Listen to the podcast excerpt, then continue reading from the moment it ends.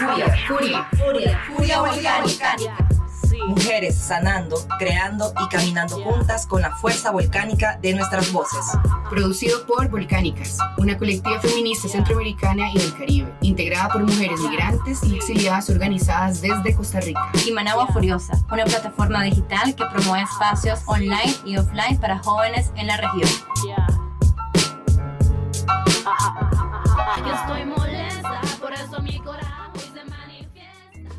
Hola a todas y a todos quienes nos escuchan en un nuevo episodio del podcast feminista Furia Volcánica. Yo soy Lidia y hoy junto a Helen les estaremos acompañando en este tercer episodio de la segunda temporada. Hola Helen, ¿cómo estás? Hola Lidia, eh, yo bien, súper contenta, emocionada, nerviosa eh, por este nuevo episodio. ¿Y vos cómo estás? Hola Helen, estoy bien, me siento contenta y a la vez un poco nerviosa por la temática que vamos a abordar, pero muy emocionada por las invitadas que tenemos hoy. En este episodio conversaremos sobre una de las problemáticas sociales más alarmantes, primero que nos pasa por el cuerpo para nosotras como mujeres y alarmante para todas las mujeres y cuerpos feminizadas en el mundo, como son los femicidios. La más grave de las violaciones de género y de la manifestación más extrema de odio hacia nosotras.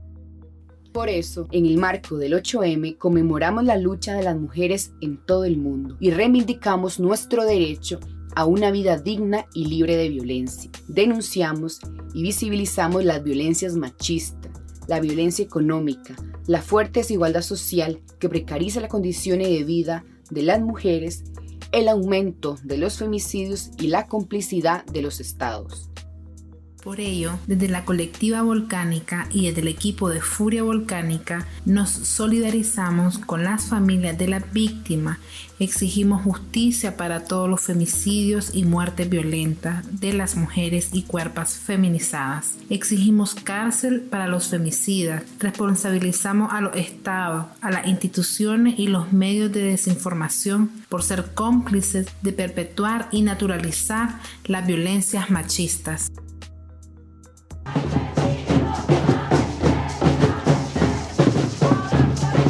Furia, furia, furia, furia volcánica.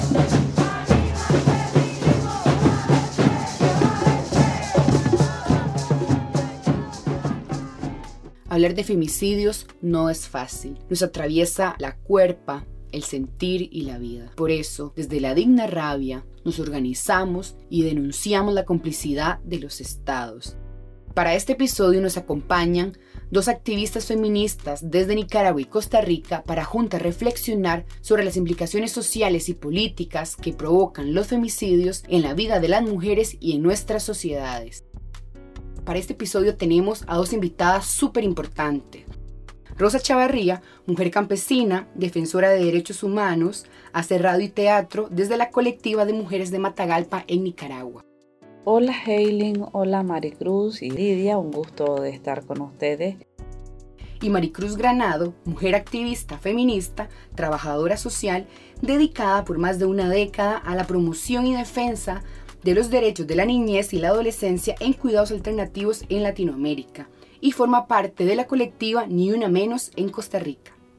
Muchas gracias Lidia, Hailing, por la invitación. Es un gusto para mí compartir también con Rosa. Muchas gracias eh, Rosa y Maricruz de verdad por acompañarnos y para iniciar esta conversa quisiera preguntarles a qué nos referimos cuando hablamos de femicidio desde esta perspectiva feminista cuando nos referimos a, los femicidios desde una perspectiva feminista. Pues nos referimos, eh, o es más que todo, esta muerte, esta muerte o darle muerte a una mujer eh, desde ese odio, desde esa mm, miseria, desde ese control al cuerpo de las mujeres, por el hecho de ser mujeres. Eh, no valemos nada, tu vida, tu vida no vale nada, tenés que desaparecer. Es, triste, es lamentable, de que el machismo en Nicaragua eh, cada día va más incrementando estas percepciones de que los hombres tienen que gobernarnos, los hombres nos tienen que controlar, los hombres, tienen, los hombres tienen que tomar decisiones por nosotras las mujeres. Y lo más triste y lo más grave es hasta quitarnos la vida. Hablar de, del tema de femicidios desde la perspectiva feminista, eh, definitivamente lo, lo, primero que nos implica ¿no? es em, una lucha constante, ¿no? una lucha que no se agota, ¿no? En primer lugar, tener como esa, esa conciencia, ¿no? De, de, que tenemos que seguir luchando y la otra conciencia que, lamentablemente es muy dura, pero que la tenemos también muy clara, es que los los femicidios van a continuar en tanto los estados ¿no? y, el patriarcado continúen ¿no? Eh, en manos del poder de, los hombres. Y como ustedes lo mencionaban al inicio de, este programa, ¿no? Eh, el femicidio es como esa última etapa, ¿no? La, eh, fase culmen de una serie de, muchas violencias que se han gestado, ¿no? En el cuerpo de esa mujer que finalmente ya vienen de una historia de antecedentes de muchísima violencia, desde la violencia estructural, esa violencia de la que nos hablaba Rosa, ¿no? esa violencia institucional, donde el Estado no te toma las denuncias, donde no hay programas de atención ni de prevención. Pero la verdad es que la violencia hacia la mujer la, la, vivimos en todas, las, en todas las formas y todas las esferas, ¿no? Entonces, desde estos ámbitos cotidianos hasta la violencia política, ¿no? Eh, entonces, pues desde desde la perspectiva de, del feminismo o de los feminismos, porque hay muchísimas, muchísimas formas de, entender como esta transformación de, las relaciones de poder y, la búsqueda de, la, igualdad de derechos. Em, creo que, que, el feminismo se convierte en una herramienta, ¿no? Una herramienta combativa de, la violencia eh, y una eh, herramienta combativa específicamente de los femicidios. Em, estamos como en ese, en ese tránsito y en esa, y en esa lucha. Em, yo les puedo contar que desde, desde Ni Una Menos, ¿no? Em, tenemos una campaña, eh, si, si, la pueden buscar por las redes, la campaña No Estamos Todas, que es una campaña que se articula con con una campaña también en México, con no, estamos todas en México, em, y que nos hemos podido incorporar a esa campaña que lo que, que, lo que hacemos es conmemorar eh, todos los 25 de noviembre. Em, no, pues todas esas, todas esas mujeres y niñas, adolescentes que nos faltan víctimas de femicidio, las contamos del 25 de noviembre a 25 de noviembre, que es el año que contabilizamos, pero esta campaña la iniciamos em, septiembre, ¿no? no octubre.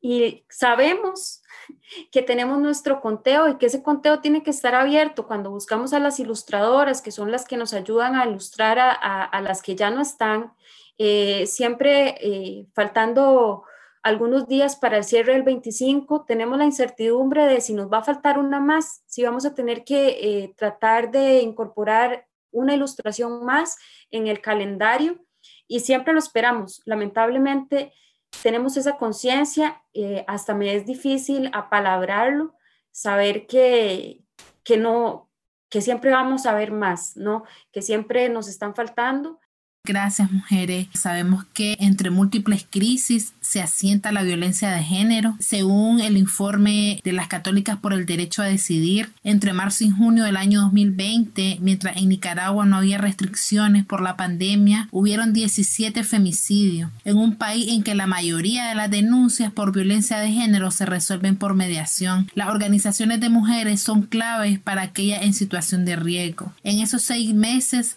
posteriores al primer contagio reporte COVID en Nicaragua, el 18 de marzo, el país continuó siendo el único en América Latina que no aplicó ninguna restricción a la movilidad como medida para contener el virus. Las autoridades se negaron a enfrentar a la pandemia como una emergencia nacional, tampoco se implementaron planes específicos para contrarrestar la violencia hacia las mujeres. Es por ello que quisiera preguntar, Rosa, para vos las implicaciones que ha tenido la pandemia y la crisis política en Nicaragua en relación al aumento de los femicidio de niñas y mujeres?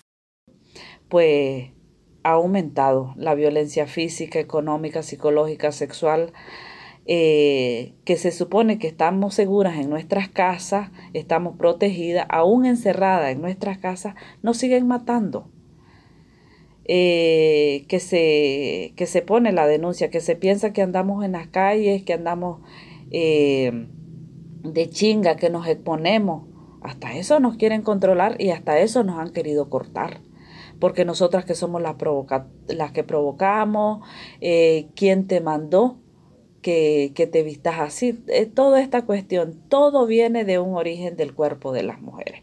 El querernos controlar en todo el sentido de la palabra el dónde andamos, con quién andamos, qué es que estamos haciendo, cómo nos vestimos. Eh, vos sos la mayor provocadora. Y eh, lo más triste y grave es que la misma sociedad aprueba esto. Y seguimos, al agresor es al menos que se menciona, es al menos que culpabilizamos. Siempre estamos estigmatizando, siempre estamos controlando, siempre estamos viéndolo desde ahí desde el cuerpo de las mujeres. Entonces, prácticamente el COVID ha venido a aumentar las trabas. Ha aumentado, de por sí ya las teníamos, las tenemos ahora peores. Para que eh, las mujeres, eh, porque las mujeres siguen denunciando ante las instituciones del Estado. Eh, siguen las denuncias, pero el mismo Estado ha venido a, obstaculizado o ha puesto las trabas al proceso de las denuncias, porque él mismo la ha venido o ha venido cansando a las mujeres eh, en posponer, en posponer todos los procesos. Entonces, esto cansa a las mujeres. Además, eh, si es una mujer del campo, si es una mujer que viene caminando porque no tiene para el pasaje, es un, quizás es una relación, eh, viene huyendo de una relación violenta y a poner la denuncia. Entonces, ¿quién? El mayor responsable, aparte del agresor, es el Estado, porque es el mayor que pone el obstáculo dentro de todos los procesos judiciales. Muchísimas gracias, Rosa, por informarnos y contarnos sobre la situación que resisten nuestras hermanas en Nicaragua. Y por otro lado, eh, con respecto a la situación en Costa Rica, Maricruz, me gustaría preguntarte para vos qué implicaciones ha tenido la pandemia de la COVID-19 en relación con los femicidios en Costa Rica y con el acceso a la justicia.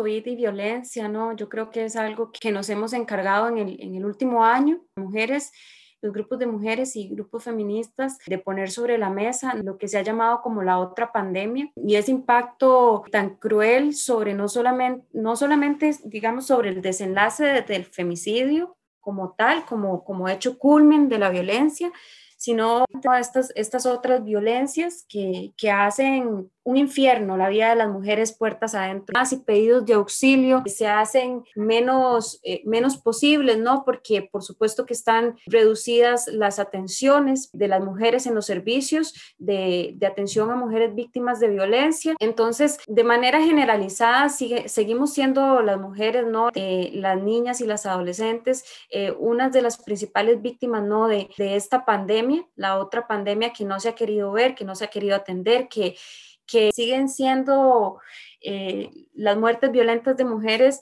eh, un tema crítico, ¿no? Eh, y que es importante que, que, sigamos visibilizando, ¿no? Que sigamos saliendo a la calle que lamentablemente habilizamos 11 muertes violentas de mujeres durante lo que va de, del 2021, esto a febrero, o sea que, que, creo que es importante ver que esa valoración ¿no? del impacto de la pandemia es muy cruel. Eh, es muy cruel sobre la vida de las, de las mujeres, ¿no? Cómo se han incrementado las violencias, cómo se han reducido los apoyos, cómo la política pública no alcanza, cómo las medidas sanitarias son totalmente parciales, eh, son además, continúan eh, profundizando las condiciones de opresión para las mujeres que ya sabemos que son eh, mujeres empobrecidas, mujeres jóvenes, para las mujeres indígenas, para las mujeres afro, para las mujeres con discapacidad son las mujeres campesinas, claramente, eh, eh, son todas esas agudizaciones de la violencia siempre contra los cuerpos de las mujeres, las niñas, los adolescentes, que se han visto eh, muy impactadas durante esta época y un Estado que evidentemente es este, insuficiente, ¿no? Gracias, Maricruz. Coincido muchísimo con vos. Eh, ante un Estado que no nos toma en cuenta, ante un Estado ineficiente, es súper importante la organización feminista y el estar organizadas para denunciar todo este tipo de violencia. Y ahora, para ir finalizando esta conversación, me gustaría preguntarles a las dos, tanto a Maricruz como a Rosa. Sabemos que es una pregunta como muy amplia, pero bueno, si pudiéramos priorizar algún tipo de acciones, ¿qué acciones consideran de urgencia nacional para prevenir los femicidios tanto en Costa Rica como en Nicaragua? Con el permiso de Rosa, tomar esa, eh, la palabra para hacer esta última reflexión. Eh, yo creo que bueno, que en principio desde mi sentir, eh, puedo compartirles que como activista, como mujer, eh, como mamá, em, como, como mujer que trabaja el tema de, de, las violencias, de las familias, hacia los niños, las niñas, eh, tengo un sentimiento de mucha desesperanza. No confío en las instituciones, eh, que justamente creo que esa, esa desconfianza eh, hacia la posibilidad de que la respuesta hacia todas esas violencias que hemos hablado ahora, incluidas el femicidio, ¿no? Eh, tengan una respuesta institucional, yo no tengo esa perspectiva en este momento, por ejemplo, en la Asamblea Legislativa en Costa Rica, ¿no? donde hay una, una gran fuerza conservadora de, de, grupos eh, religiosos eh, que, que, atentan contra los derechos de las mujeres. Eh, entonces, hay, un, hay un discurso que se radicaliza políticas sociales que son ineficientes desde una perspectiva totalmente neoliberal, de derecha, que que no plantean ni reconocen las necesidades de, específicas de las mujeres, de las niñas. Entonces, ante un Estado que no que no tiene respuesta, un, un, mandato social que sigue siendo de opresión y violencia para nosotras, nosotras tenemos que continuar siendo organizadas. Entonces, la, la primera acción que yo, que yo creo que es, es, es, urgente es continuar organizándonos, seguir reconociendo los derechos. Eh, en este momento hay un ataque profundo sobre, sobre las mujeres trans, un colectivo de mujeres altamente resistente, poderosísimo, eh, que, que, ha tenido tantas contribuciones eh, para el feminismo y que hoy em, tenemos, eh, reconocemos que, que dentro del, del, del, mismo colectivo de, de, mujeres feministas hay, hay toda una propuesta de rechazo, ¿no? Es una casi que una perspectiva conservadora. yo creo que no es, nuestro, nuestro seguir haciendo es, es, es luchar, es seguir presionando ¿no? a, a, los grupos conservadores y que esta pedagogía del dolor, esta enseñanza que nos han, que nos han incorporado ¿no? de, de la sumisión, del dolor, eh, la tengamos que convertir en, en, una pedagogía de la rabia, de la resistencia, de la alegría. Eh, pensando en algunas acciones que consideramos de urgencia, la verdad, no sé, ante, para prevenir el, los femicidios, pues es bien complejo, es bien complicado. Eh, en principio no hay acceso a la justicia, no hay prioridad en poner una denuncia. La única arma que tenemos eh, hasta ahora ha sido la denuncia pública. ¿Por qué? Porque se siguen eh, obstaculizando la, las mismas orden de captura, la giran a orden de captura, pero a la hora que tenés que agilizar esta orden de captura o no hay combustible o no hay vehículo o no está el jefe que firme o no, no, no les han autorizado, o sea, las trabas están a la luz del día. Entonces, es difícil que con esto, más que todo, queda agotar agotar a las mujeres. Y esa es la meta, seguir agotándola y no seguir denunciando. ¿Por qué? Porque quieren ver que la denuncia es una, eh, perdón, que la violencia, todo, en todo el sentido de la palabra, son eh, problemas privados, que son problemas que tienen que resolverse entre la pareja, que nadie se tiene que meter y por siguiente, pues que se tiene que ver normal. Entonces, como nosotras desde las denuncias feministas en busca del acceso a la justicia seguimos denunciando, pues esto no parece. Entonces prácticamente no hay una prioridad. Más bien se sigue protegiendo, se, le sigue dando protección y, prevención más bien al agresor. Nos queda más que seguir denunciando a través de la denuncia social, tenemos un radio, un muro eh, y seguir denunciando mujeres eh, seguir nombrando todos estos delitos y seguir nombrando a los agresores que son los responsables de cada delito cometido en contra de las mujeres, en contra de las jóvenes, en contra de la niñez. Desde el colectivo de mujeres de Matagalpa es lo que nos queda, es lo que hemos venido haciendo ya desde hace años, porque con el cuerpo de las mujeres se han metido toda una vida, desde que eh, una niña nace, ya se, se viene acosando, desde la lactancia, ya, ya, ya se viene con todo esto. Entonces, ya no te digo grande, ya cuando una joven, cuando una mujer ya tiene una vida social, pues ya se quiere venir a controlar todo. Entonces, eh, eh, me gusta, yo agradezco también desde el colectivo de mujeres de que sigamos alzando la voz sigamos nombrando esas injusticias, porque tenemos que seguir nombrando que seguimos en resistencia. No, nada está bonito, nada está calma, todo está anormal. Seguimos eh, poniendo los cuerpos de las mujeres, se sigue protegiendo a los agresores y en un tenemos un Estado que sigue protegiendo en todo el sentido de la palabra. Así es que gracias Lidia, gracias Maricruz, gracias Heiling. Eh, de nuestra parte, pues agradecerles muchísimo, seguir, eh, vuelvo a repetir, alzando la voz, y, pero lo importante es que te, seguimos teniendo la voz y seguimos nombrando. Así es que muchísimas gracias chicas, yo les agradezco también de, de mi parte. Bueno, toda nuestra solidaridad, mi solidaridad eh, con, toda la, colectiva de mujeres en Matagalpa, con todas las mujeres nicaragüenses.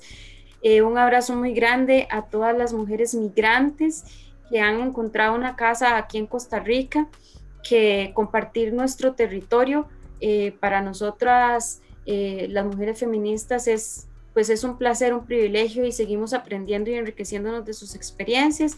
Y pues ojalá que nos escuchen muchas mujeres en Centroamérica que se sientan hermanadas con nuestras palabras, que, que las queremos mucho, las admiramos y que vivas nos queremos y que bueno, que vivimos porque resistimos. Gracias Maricruz, gracias Rosa y Helen por todas sus reflexiones, las abrazo muchísimo y espero que nos sigamos encontrando para seguir tejiendo resistencia. Muchísimas gracias, chicas. Gracias, mujeres. La abrazo enormemente. Gracias por compartirnos eh, todas estas miradas que urgen que sigamos posicionándola y, y haciendo un llamado a la denuncia, a la justicia y a la respuesta de los estados, sobre todo. Furia, furia, furia, furia volcánica. Muchísimas gracias por habernos acompañado en este tercer episodio y les invitamos a que conozcan más sobre la colectiva de mujeres de Matagalpa y la colectiva Ni Una Menos en Costa Rica a través de sus redes sociales en Facebook e Instagram.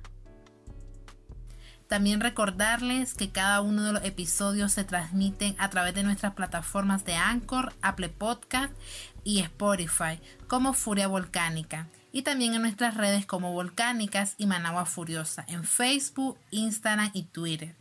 Y para finalizar, les compartimos la canción Ni Una Menos de la poderosa cantante guatemalteca Rebeca Ley.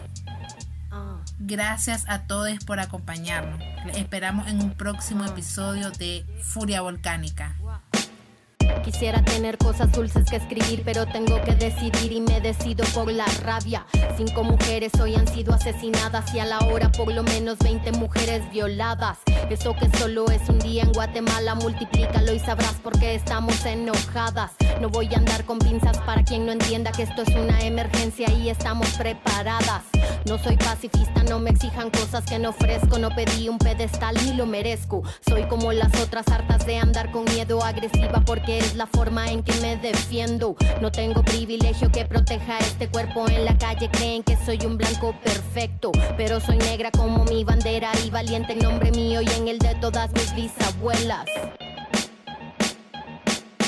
La curandera que murió de tantos golpes porque el hombre que la amaba realmente la odiaba. La otra que fue abandonada con un hijo y cuando se enfermó tuvo que mandarle un hospicio. Esto va por mí porque a los 15 años me atravesó la cara un golpe desde su mano. Porque ningún humano se hizo presente el día que un delincuente me dejó el pezón marcado. Esto va por la niña de 9 años obligada a un embarazo porque la violó su hermano. Una niña sin derechos porque el clero considera que el aborto es peor que lo que le han hecho. Me remito a los hechos, no voy a explicarle con dibujos a ningún macho de esos que creen que con su intelectualidad nos van a venir a educar sentados en sus privilegios. No tengo privilegio que proteja este cuerpo en la calle, creen que soy un blanco perfecto, pero soy negra como mi bandera y valiente en nombre mío y en el de todas mis bisabuelas. Ah. Cuéntanos bien, en las calles somos miles desde México hasta Chile y en el planeta entero. En pie de lucha porque vivas nos queremos, no tenemos miedo, no queremos a ni una menos. Díganme loca, histérica y exagerada, pero hoy canto en nombre mío y el de todas mis hermanas. No nos acusen de violentas, esto es autodefensa, estamos en resistencia, ya no somos indefensas. No. Ah pero soy negra como mi bandera y valiente en nombre mío y en el de todas mis bisabuelas.